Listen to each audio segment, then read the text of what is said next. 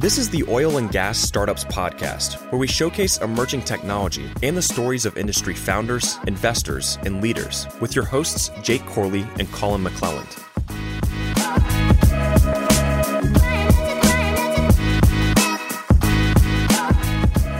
What's going on, Wildcatters? It's Colin here. I think after two years of doing this show, this is my first time doing the intro. So I'm changing it up on you, keeping you on your toes. Jake's out on vacation this week. So taking over and maybe I'll uh, just take over the intro from now on to change it up a bit. But before we get into the show, want to let everyone know that we are having a Digital Wildcatters block party coming up on April 24th. So it's going to be on the website soon, should be later this week. Check it out. We're going to have a ton of crawfish, ton of beer. I think we're going to have um, some games out there. Like I think we're getting like six sets of cornhole boards and all kinds of crazy stuff. So make sure to check it out. It's going to be a good time. It's going to be good to get everyone together. I think we're planning on having about 200 people there. So be a great networking opportunity. Again, check it out on the website. Should be up later this week. Now, to get into the show, had a really good episode this week. We had Ben Heitzelman. Hope I said that right, Ben, from Energy Domain on the show. Now, you may know Ben from another popular startup, Mineralware. So they've started building this new product called Energy Domain, and he dives into it on the show to tell us exactly what they're building. And it's pretty cool stuff because essentially what they're doing is building a marketplace for oil and gas assets. And it's something that I'm really passionate about is niche marketplaces, and especially in this industry. You know, we have some listing websites, but at the end of the day, that's all they are is listing websites. And I think that there's a next step change over the next decade for um, some true oil and gas asset exchanges and marketplaces. So, really cool episode coming up here. Hope you guys enjoy it. What's up, Wildcatter Nation? Welcome back to another episode of the Oil and Gas Startups Podcast. Do I need a new intro? Is this is this played out? We've been doing it. I don't know. We've been doing it for so. so long. I just kind of just press play and I just start talking and it comes out. So it's another cold, rainy day here in Houston. We got our buddy Ben. Ben, I can't pronounce your last name. Is it Heinzelman? Yeah, good job. Okay. Damn, well, shit, first I got it try. the first You got rare. one right for I was like, because I've butchered so many names. Yeah. Funny it's tough. story. We called a guy whose name is Duke. I called him Duck one time, but it was pronounced D U C. Duke, if you're listening, we love you. Um, but I said that live. We're not really live. I guess it's edited. But, anyways, you're here with Energy Domain slash. Do we want to say slash Mineralware? Yeah. Okay. Absolutely. Yeah. Slash. Are we, Slash. we're not talking about the next one yet. Oh, we can talk about that next one. Okay. Energy freelance. Energy freelance. Yeah. I'm excited about that. Uh, I was talking to Jason from y'all's team over at Mineralware the other day. He was telling me about it, and or maybe you and I might, might have talked about it a while back on the phone. I we probably did. Probably. I tend to. I tend to be a loudmouth. so where do we even want to start? Do yeah, wanna how's start the best way Energy to Domain? unpack this? Because Energy Domain was the evolution of an idea at Mineralware. Correct me if I'm wrong. Correct. You want to talk about you know what Mineralware was and how you guys identified the need in the market for Energy Domain, or do you want to tell us what Energy Domain is first? Yeah. So, um, well, Energy Domain is a marketplace for oil and gas properties. Starting out, we're specific to minerals royalties and non-op. We'll be rolling out operated properties hopefully sometime this summer. Um, but yeah, it all stems from mineralware. So, just kind of a quick background. I mean, I'm I'm a landman originally by trade. I went to OU, went through the PLM program, energy management program, and it's very much like a feeder into you know being an in-house landman, and like that's all anybody ever wants to do coming out of that program which is great. Um, and I was I was in house for a few years and uh, pretty much like learned everything I wanted to in a short period of time. And I just didn't want to chase a rig around the rest of my life. Mhm. And um, you know, I connected with Ryan Vincent, who's our CEO, and Ryan was over a uh, oil and gas advisory group at a bank, and they managed like 120 mineral owners. And one of the prospects I was putting together at the operating company I was with, um, it was really tough to lease because it was really chopped up acreage. And so I was just blasting calls and mailers and all kinds of stuff out. And um, I got in touch with Ryan. He happened to manage one of the families I was trying to lease. And we just kind of hit it off on the phone and kind of went back and forth. And he's like, you know, I'm just building a house in Fort Worth. We should get together sometime. And so the next week, I'm looking for a job. And the next week, I reached out to him and um, he just ghosts me and like doesn't text me back or anything. And I was like, man, that really sucks. So fast forward like two months, I was like getting on Indeed every day, like looking for jobs. And uh, there's a new landman opportunity at a startup mineral management company in Fort Worth, and I was like, perfect. Like I'm 25, you know, no kids, freshly married. Let's give this a shot. And uh, so, that, it happened to be Ryan who was uh, who had started the company, and I happened to be the second resume in the door out of like 500. You know, because this was, I mean, it was uh, it was it was kind of a it was coming off of the downturn of the you know the Barnett sort of low gas prices, especially mm-hmm. in Fort Worth. Like land jobs were hard to come around, and um, so I ended up he's you know we get in touch and he uh, we had lunch and I was like, hey, by the way, you never texted me back the other day. He goes, oh man, like I, that was my Midland number. I changed that like the week before. so uh, so anyway, we started. I mean, it was very rudimentary. I mean, it was you know we were a 600 square foot office. We had every intention of being a mineral management firm with a software component to it. And mm-hmm. that's how we were going to differentiate ourselves from like, you know, the Frost Banks, the JP Morgans, the the farmers, like all those big groups that manage big swaths of minerals. And then uh, that was late 14 and obviously oil price is 110 bucks. Everybody's just kicking ass and it was it was good times in the industry and then 15 hit and we're like, man, it is really hard to compete service wise with these big banks and trust departments and that sort of thing. So we went the path of least resistance was you know, which was focusing on the software component. And it was something that was really needed in the space at the time, which is, you know, it's a mineral and royalty management tool, Mineralware, which is, think of it kind of like a, it's a, a mapping data platform that overlays an individual or a company's assets and allows them to attach documents, process check stubs, and that sort of thing. And um, as you can imagine, like our first sort of type of client when we started out was like your individual, as I was talking to y'all earlier, was like your individual that owns a few sections out in you know Midland County or the Midland Basin, Delaware Basin, wherever. And uh, just because we didn't have the functionality a lot of these bigger groups needed, and then so we brought on some capital. We brought on uh, Larry Brogdon as our as our backer, and uh, we basically you know started adding a bunch of bells and whistles, and our client base started to evolve a little bit into your institutional type folks, banks, trust departments. Now we're able to partner with these banks because we're not offering the same services that are that they are. And um, and then we started to get into the mineral aggregating space. So about 18 months ago, we released a lot of features that were very specific to this mineral aggregating space. And um, like I was mentioning to you earlier as well, like the feedback was, "Hey, this is awesome. We love it. We want to actually buy and sell properties online." So that essentially is the genesis of uh, of energy domain. I know I've kind of been talking a lot, but um, you know, and the, the, way that we're kind of differentiating. So with energy domain, it's much more technology driven. You know, most of the traditional online platforms are much more kind of they're brokers with a little bit of technology, whereas we are simply the exchange. We've sort of put all these processes in place to automate the listing process. Um, so you're not having to go through like a middleman at the comp, you know, at the the online exchange, you know, company or the broker to create a listing for you. Um, it's basically as simple as getting on, you know, obviously going through the registration process, and then it's a guided wizard on the front end that kind of walks you through it. There's a lot of automation that imports revenue data. There's mapping involved. Um, there's an automated closing process. So trying to kind of take the human element out of it as much as possible. Mm-hmm. Um, and sort of streamline, you know, management into transaction, and then ultimately into the service side, which is what freelance is. Because I think like the first iteration of, you know, not just in oil and gas, but in other sectors as well, was you'd have like like you said, like a broker that had a little bit of technology enabled, and the little bit of technology that was in, enabled was essentially a website, right? Mm-hmm. It's like, oh, you can see listings online, but it's still very much a manual process behind the curtain and just traditional brokerage process.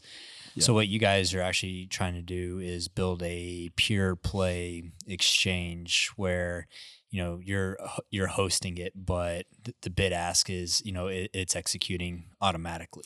Yeah so like one of the biggest so yes to answer your question yes but uh, one of the biggest differ- differentiators is a lot of these other platforms are kind of auction specific and they'll kind of like try to talk down to a reserve price because they have so much human capital involved in creating the listing that you know they you know there's since there's no automation like basically at that point you know the seller is is uh, having to talk themselves down as to what they think their asset is worth. And then they end up you know unhappy because they end up getting less. And uh, so for us we've created a second option where instead of doing an auction you can do a continuous list or a non-auction process where essentially because we don't have the, the same human capital involved so we really don't care if a listing doesn't sell per se obviously we want them to transact and sell but we're not out a bunch of time and, and effort and energy because there's so much sort of automation on the front end. So for a seller, for example, that you know, maybe is not necessarily ready to sell today, but they just want to kind of field offers on the side. I mean, you literally on our platform can list anonymously. Um, and you cannot even put a price on it if you don't want to. If you just want to field offers on the side, um, Yeah. so that's kind of one of the main differentiators.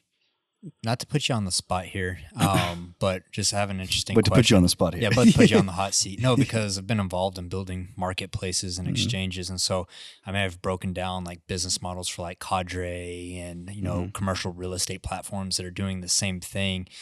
And the you know like th- kind of like the holy grail is getting to this point where you can have this automated exchange where assets can change hands. But what seems to be a problem is um, you know like the quality of assets? And like how do you like how do you guys think about that problem? Because what happens always is okay you can automate the process but someone puts up a shitty asset and then mm-hmm. you know there's just something wrong with the deal and then it comes back at, it's like oh well energy domains hosting this on their platform. So it's almost a reflection of you guys even though you're fully removed from Sure. the process. So have you guys you know thought about how that operates? Because even like like i bust cadres balls all the time because they used to really promote that we're a data driven we've got proprietary Mhm. algorithms for identifying the best properties but then i would go on linkedin i'm like why do you got 300 employees that are all investment banking backgrounds it's because you got tables full of people doing due diligence on deals and making sure that you're putting up quality projects Mhm. on the platform so how do you guys Yeah, it's think like, so do that? you even care about that or do you? No, no, we do. I mean, absolutely. So, um, as much automation is involved, you're right. Like there is a, a little level of due diligence, like especially on the land side, we do we'll do kind of a cursory title check just to make sure that like when a seller's putting a property up, like that they own, they own they it. actually own it type thing. step one Yeah, which like I mean, believe it or not, I mean, there's don't a lot this, of people that have told it. me they're concerned about that because there's a lot of guys that you know have made money brokering minerals, and you guys probably know a lot of them, and that's fine. But we're not allowing them on our platform. I mean, you have to be you have to be the last grantee on the most recent conveyance in order to list a, a property. Now that being said, um, we also recognize the fact that there's a certain threshold of deals. So when you get up to like your six, seven, eight million dollar deals, typically that's going to involve a lot more technical analysis, like your iBank guys, like you mentioned. yeah So we're already in talks with uh, some groups on partnering with stuff like that. And I mean, you know, I I have no interest in bringing on that much overhead with engineers and geologists and landmen and that sort of thing. I want our guys focused on the business development aspect, yeah and we'll let somebody else that like has that technological expertise cover that part. Yeah. Um, so that's sort of the uh, the angle that we're. That's taking what I always that. thought was just like crazy with cadres that they, I mean their G&A was just had to be sky Yeah. like Mm-hmm. these investment bankers make good money right and you got tons of them I'm like Mhm. God man they have to their payroll has to be insanely Yeah. high and Yeah. so that's what I've always like thought is like you know partner up with other firms on the technical aspects of due diligence and that way you're not carrying it as a fixed cost Exactly. Yeah. And so, like, for those deals that you mentioned before that were like, there's not as much hardcore due diligence being done, um, those traditionally are deals that buyers really aren't doing as much due diligence on either because it's not worth their time. So, like, when you're talking about like sub, you know, two, three, four, five million dollar deals, there's a lot of times it's depending on the buyer, it's going to, you know, they're not, it just Yeah. depends on how much time and money they're actually going to spend. yeah sometimes you know the due diligence eats into you know their costs are just not worth the time and like I'd rather just Well, yeah, and especially like the seller, like a lot of times the buyers will just look at the check stubs and they'll say, okay, the operator has run their title on the on that particular, you know, on that lease or that unit, and they think they're in pay. So I'm not going to spend, I'm not going to spend, you know, ten thousand dollars in a landman out to the courthouse to run title back to patent. Yeah. you know? Like surely something would have came up if, um, if mineral Exactly. owners were getting screwed. Something would have yeah, came and that's up. a so- business risk that a lot of these firms take. I mean, that's just part of it. Yeah, So on the Mineralware side, you guys are. I mean, I'm assuming it's probably like a SaaS model subscription fee to. to Yep, exactly. is it is it flat fee across the board, or does it scale as you're doing more? Uh, yeah more yeah it kind of it varies i mean we have we have some clients that are flat um, typically it depends on you know especially on the revenue side like number of wells Mhm. um, you know that are processed. because obviously like if you've got a, a private uh, you know private equity back group that comes in and you know they're in pay on 2000 wells they make a big acquisition like it's pretty much impossible to say like oh you're just going to pay six grand for this year i mean like Yeah. it's it's uh, it's got to scale in some capacity um, so it scales both on the the the uh, like per well side and then also like how many counties and states and that sort of thing you're tracking because we're providing you know that well permit and production data basically everything that you would get from any of the the other you know, high level data providers. So walk us through, or I guess walk the audience through really.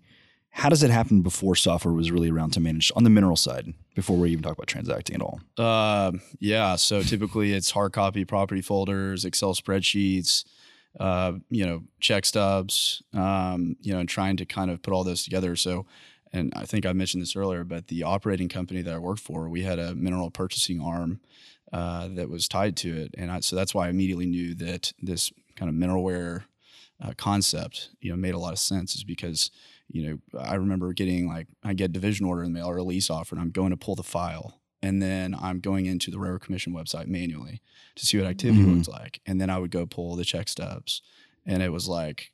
What like what in the world is going on? There's got to be a better way to do this, and there was a lot of Constant reconciliation between the two, and then yeah, and it was and it was like you checked it that one day, the next day it's out of date because there might have been a new permit filed. There might have been, I mean, it was you know a new well that was completed. I mean, there's all kinds of things that can happen, uh, and that's that's traditionally how it's done, and that's why you know a lot of these like especially you go out to like Midland, not to not to rag on the family offices in Midland, but like that's just how business has been done. I mean, there's family offices out there that've been doing business this way for 80 years. These are companies that bring in millions of dollars a year. I mean, they're effectively like quarter JV partners with these operators, Mm-hmm. and they're still literally they've got you know a bunch of people sitting at desks like you know flipping through check stubs. I would imagine it's pretty common that royalty owners get screwed, right? And there's constant reconciliation going back, checking production data, checking check stuff, yeah, like that. yeah. So we actually, um, so we found uh, almost. I want to say I'm probably going to butcher this, and the Mineralware guys are going to get mad at me, but it's like almost three and a half million we found for uh, our Mineralware clients up to this point. Wow. Um, so the way that we do it essentially is like when so all of our clients' tracks are mapped out. Like I said, we overlay all the well and Mhm. permit data, production data, and all that. And uh, when the check subs come in, we have a, an automatic way to match all the API numbers. Um, so it's identifying the wells on the map that they're in pay on and the ones that they're not.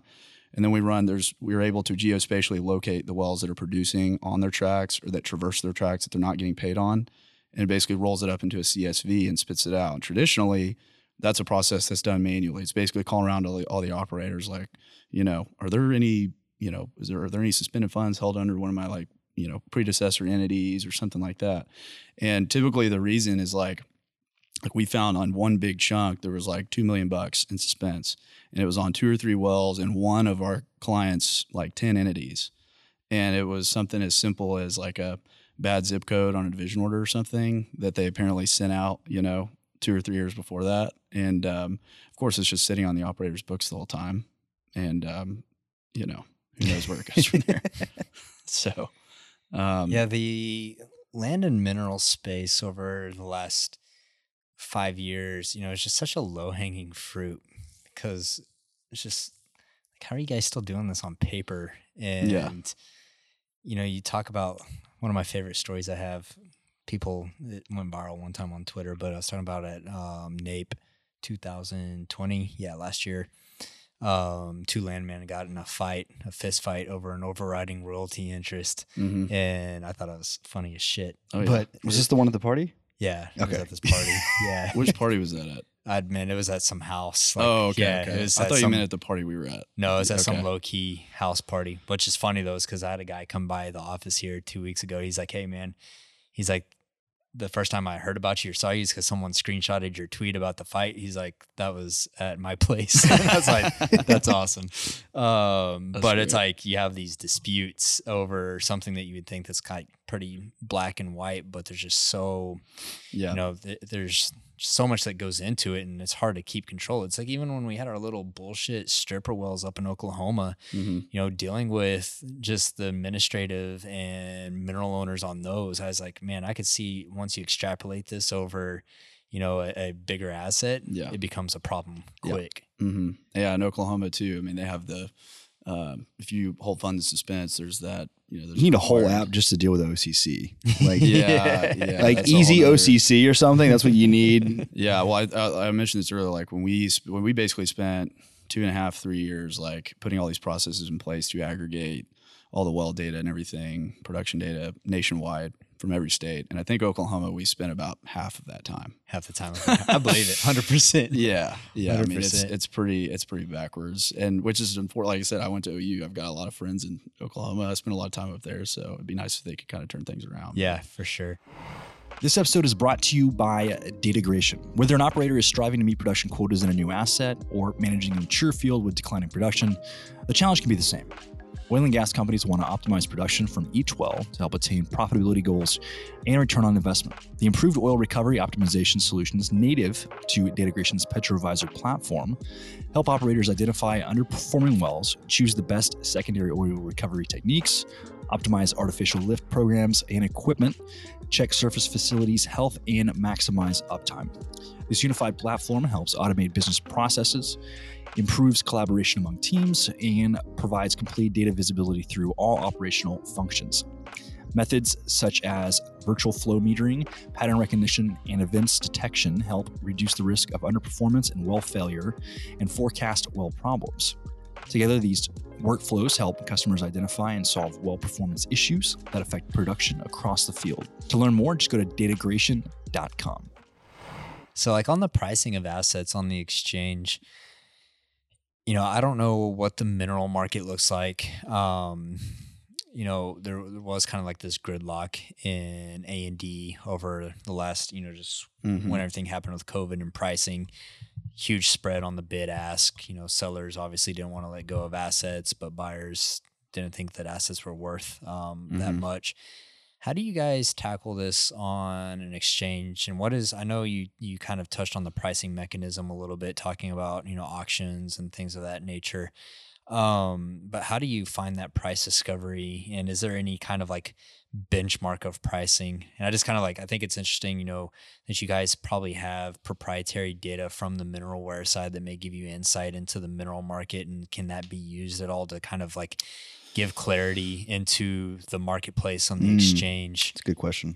Yeah, so you know we've given that a little thought. Uh, it's a little bit dicey because you know when you're talking about mineralware clients, like these, a lot of these, you know, these folks that I mean, they're you know uh, older family offices. These are very private people, Mhm. and so in order to sort of leverage data like that, you have to have some very specific language in your agreements. And Yeah. I'd be lying to you if I said that we didn't get a little pushback from a lot. I mean, we Oh, do have some absolutely. I we mean, have some language in there that's that's very basic. It's like, look, we we want to simply use like de-identified analytic data, and um, and that's basically it. We're just and and we're kind of we've sort of conceptualized like how can we put like some sort of analytics tool together.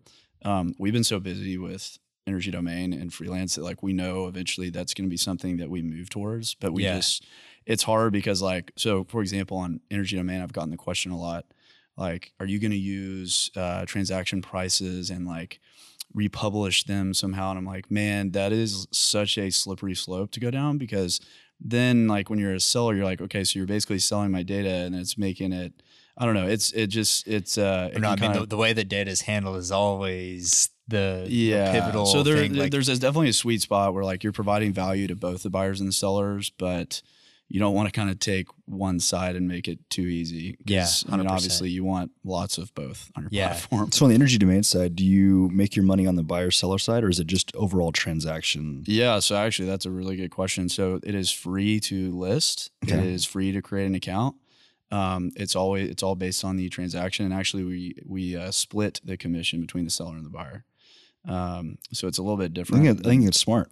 it's a little bit different than traditional platforms, and the way that again it's a little different is other platforms kind of like if you make a uh, if you make an offer, it essentially is I mean it's binding and you got to wire the funds in like one two Mhm. three days. So um, that you know in my opinion that kind of limits your your buyer pool like that limits the amount of buyers that are coming to the table. Because think if you're at an auction and there's like five days left and it's a big deal like as a buyer are you going to spend your time doing the due diligence on that deal when you feel like somebody's just going to poach it last minute or somebody's already kind of spent their time on it? So the way that we're that we've differentiated ourselves is in the closing process the buyer actually puts up the entire commission up front.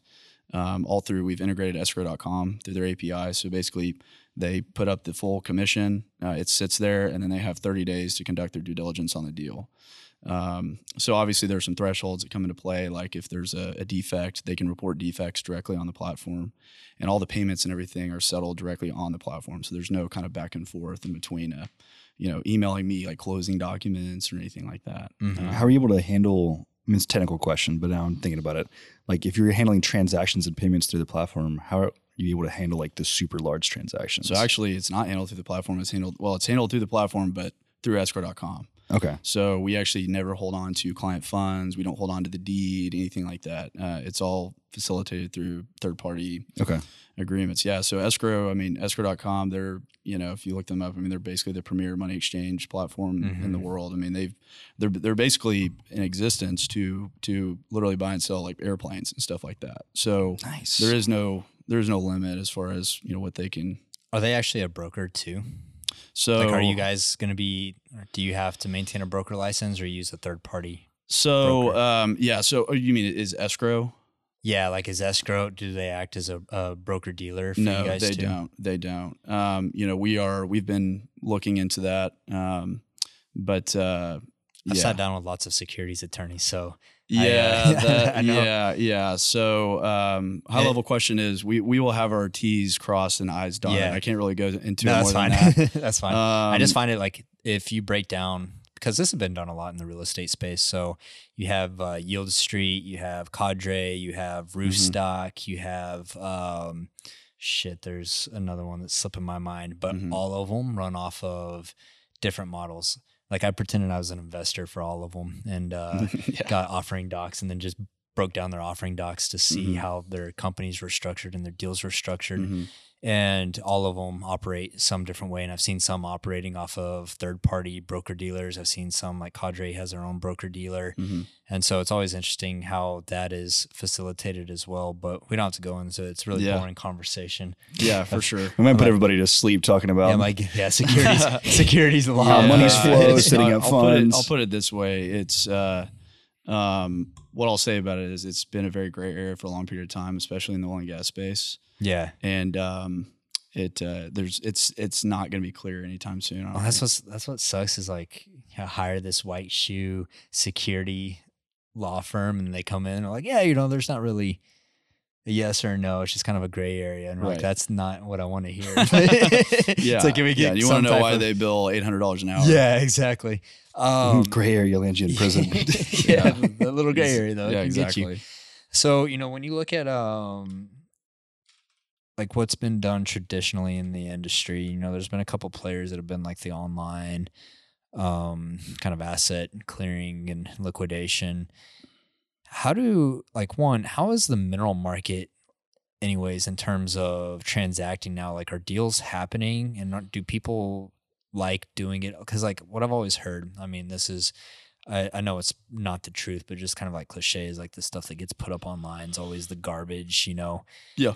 Like, how do you get? There's a stigma around that for sure. yeah, how do you get over that? Like, you know, I, I think that like I think market digital marketplaces are the future, Mm-hmm. and the internet has enabled that. But how do you like get over the stigma of like, oh, it's only garbage on there? Well, I think two things. So traditionally, like even when some of these older platforms launched, you still had kind of this older generation that was sort of managing a lot of the money and the decisions and everything, and they're all like, you know, all kind of like transacting properties online. Like, what are you talking about? You know, um, what is the cloud? yeah, exactly. And, I'm not and a cat. so so now you're seeing these younger generations stepping into you know because there's that big gap kind of between like the guys that are 50ish right now and like guys that are our age you know so you're seeing guys that are our age step into these managerial roles and make these decisions and they're much more you know Savvy. tech affluent yeah like they like the concept of being able to to limit you know any sort of inefficiencies that they have in their day to day yeah, so you've got, you know, you got that side. And then on the flip side for the mineral game, on any other online platform, it's traditionally been professional to professional. Um, with our relationships on the mineral side and our reach on that side, you know, mineral owners right now are pretty much inundated on a day to day basis with offers that are all over the board for their assets. That's intimidating to them. There's no transparency to them.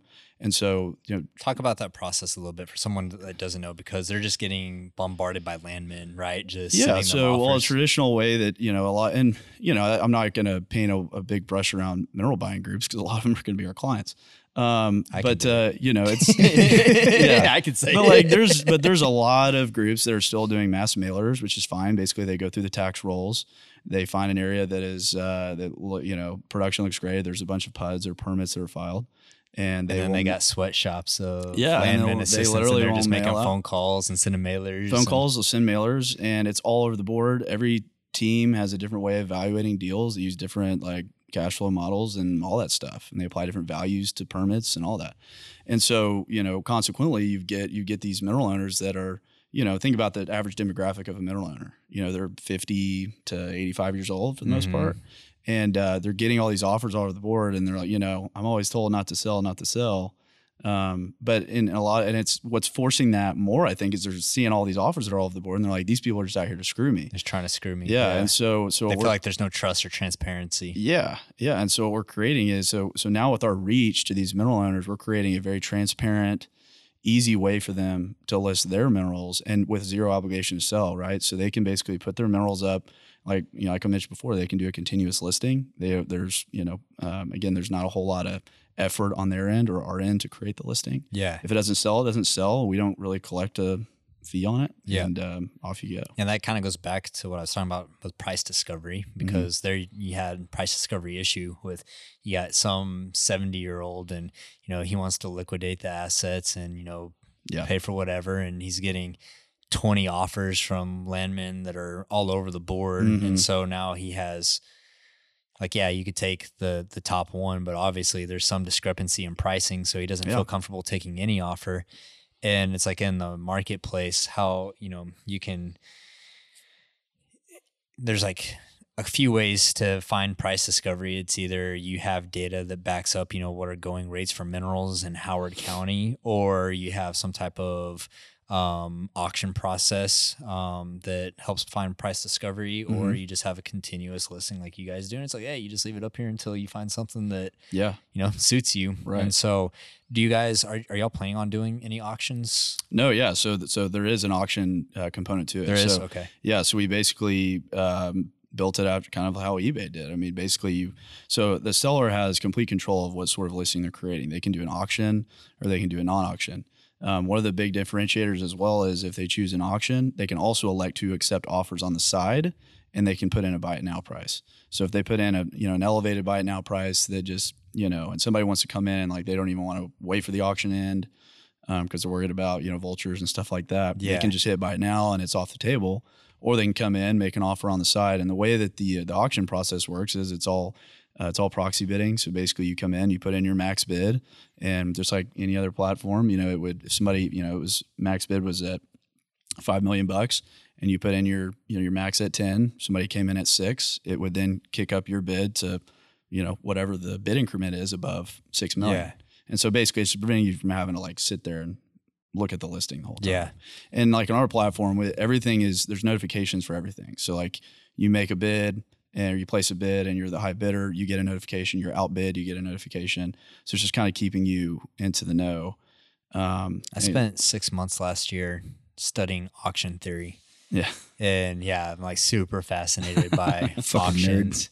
We should have. Well, that was like right when we were building our uh, auction. You should have. I did, you should have came in and listened to me. Yeah. like Dutch auctions, fucking old English auctions, Yeah. auctions. Like I'm all Yeah. about it. But one thing that was interesting that I learned was um, I had this paper from HBS and they actually studied like there's no auctions that happen on eBay anymore. Like I'm talking like a small percentage of Mhm. transactions that happen are auctions. It's all buy it now. And you had this steep drop off in 2008, 2010. And they're like, why the fuck did auctions just drop off so steeply? Uh huh. And what they found, like there was all this theory. Like my theory was that you had more access to information on the internet, so you knew that little trinket that you had. Like people knew what they what it was Yeah. worth, and so you didn't need an auction anymore. But what they found was that people were actually just bidding on stuff for entertainment. And once social media came around, they were preoccupied with social media, and so they no longer needed to get entertainment from auctions. Wow. HBS has a huge case study that was ran by data scientists, and like that was Yeah. it's like these people just got entertained by Facebook and Twitter. I think that's usually the answer for a lot of things that like just go wrong. You're like, oh, it's just social media. yeah, everything comes back to social media. Yeah, exactly. but yeah, I think that um, you know the inefficiencies in buying and selling assets. You know, there's a, a lot of things that um, you know just from the due diligence of a transaction to the paperwork. But I think like the trust and transparency, especially for these smaller Yeah. sellers, is like that's a huge thing. Because like I've never like my I come from a family of landmen, Mm-hmm. and I mean everyone that they reach out to is like, "Fuck you, quit calling me." Yeah, you know, right, like right, no one likes landmen. Uh-huh. Yeah. Um, so I think that that's really compelling and interesting. Um, and then what is the freelance platform that you mentioned? Yeah, so uh, energy freelance kind of came out of it's like anything, like you guys, like we sit in a room and it's like we've got a need for this. Like, why don't we just do it? We did it with Mineralware. We're doing it with Energy Domain.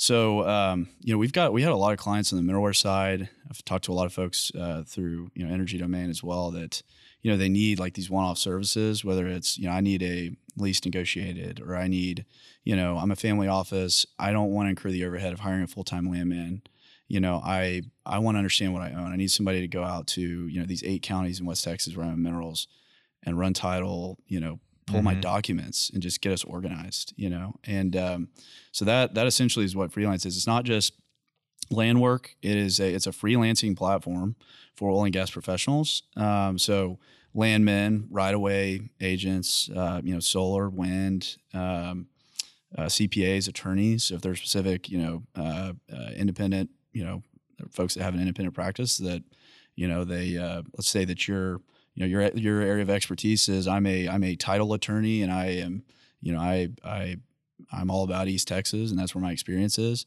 Um, if you're a work provider and you put up a project in East Texas and you need some title work done, it will match you to it and then they will bid on the project.